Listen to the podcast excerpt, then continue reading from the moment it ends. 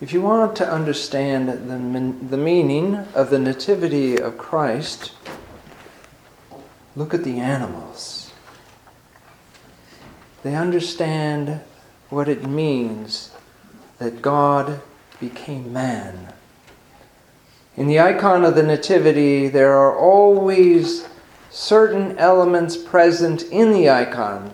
Things change, compositions, colors but you always see two animals at the manger of Christ. And that's from Isaiah, where Isaiah says, The ox and the ass recognize their master. And the artists that paint these little animals understand that within their expressions there is the power of the recognition of the nativity of Christ. Their eyes say it all. They are in awe to be the first to minister to Christ, to keep him warm with their breaths at night. So we see in the animals that recognition and what it means that God took on flesh. We saw last week at the, the Nativity when Gregory the lion jumped out to devour Miles, the lamb, the black sheep. But Gregory was changed. He saw the light of Christ. It moved him in the depths of his soul. And even though the lamb looked delicious, he could not eat it. He was forever changed. In the scripture, it says that in that day, the wolf and the lamb will graze together and the lion will eat straw like the ox, and dust will be the serpent's food. They will do no evil or harm in all my holy mountain. So sometimes in our modern society, we don't feel it. You don't see awe and wonder on our faces for what this event means we have replaced it with other things. Martha, Martha. Mary has chosen the one thing that is needful.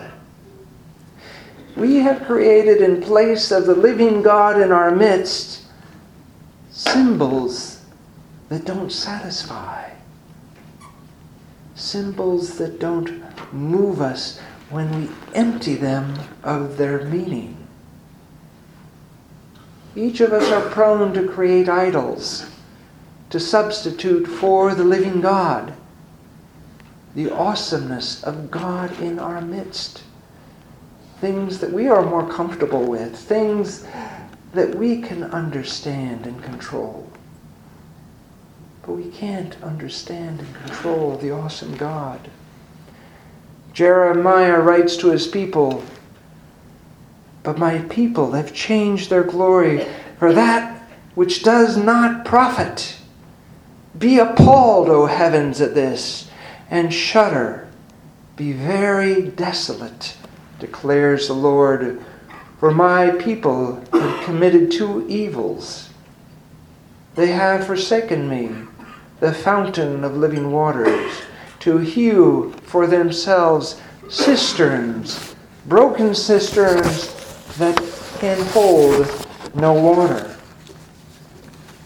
In the Old Testament, everyone was looking forward to the coming of the Messiah, this awesome and great event. And they had a different understanding of what that would look like and what that would mean. And so they didn't recognize it when it came in the form of a baby, vulnerable, dependent, without power. But yet, that was the way that God chose to bring Christ into the world. Isaiah writes to his people about their relationship with God. I permitted myself to be sought by those who did not ask for me. I permitted myself to be found by those who did not seek me.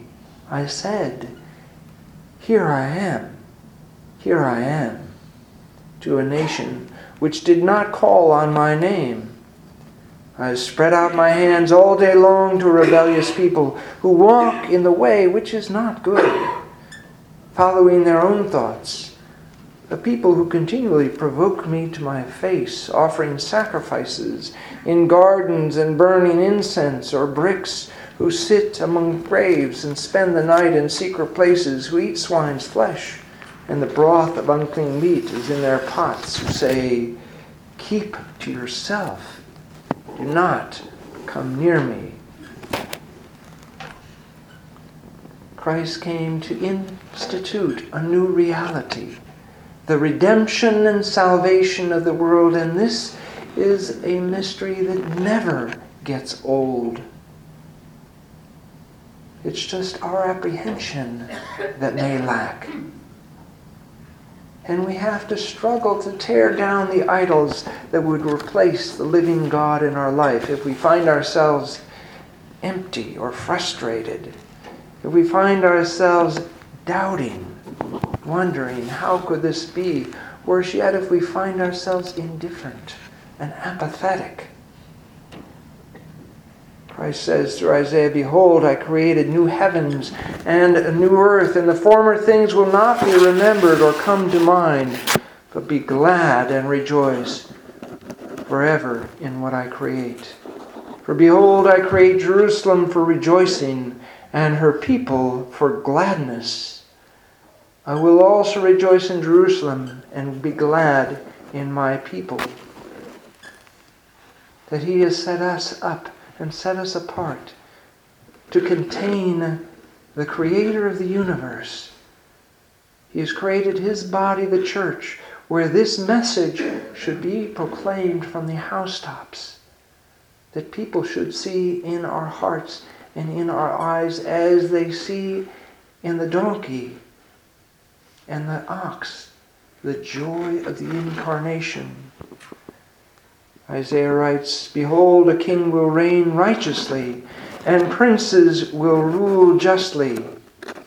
Each will be like a refuge from the wind, and a shelter from the storm, like streams of water in a dry country, like the shade of a huge rock in a parched land. Then the eyes of those who see will not be blinded, and the ears of those who hear will listen. The mind of the hasty will discern the truth, and the tongue of the stammerers will hasten to speak clearly. No longer will the fool be called noble, or the rogue be spoken of as generous. For a, spool, for a fool speaks nonsense, and his heart inclines towards wickedness, to practice ungodliness, and to speak error against the Lord, to keep the hungry person unsatisfied, and to withhold drink from the thirsty. As for a rogue, his weapons are evil. He devises wicked schemes to destroy the afflicted with slander, even though the needy one speaks what is right. But the noble man devises noble plans, and by noble plans he stands. We witness in our world not the things of which he speaks. We see unrighteousness, we see selfishness, we see injustice. This world has not yet been established in the world, but it has been established in the church, the place of refuge, the place of comfort, the place of Christ, the place where we come to worship Him, to be strengthened. Let us not go away thirsty like the animals. Let's recognize who is in our midst and worship Him. In the name of the Father, and of the Son, and of the Holy Spirit. Amen.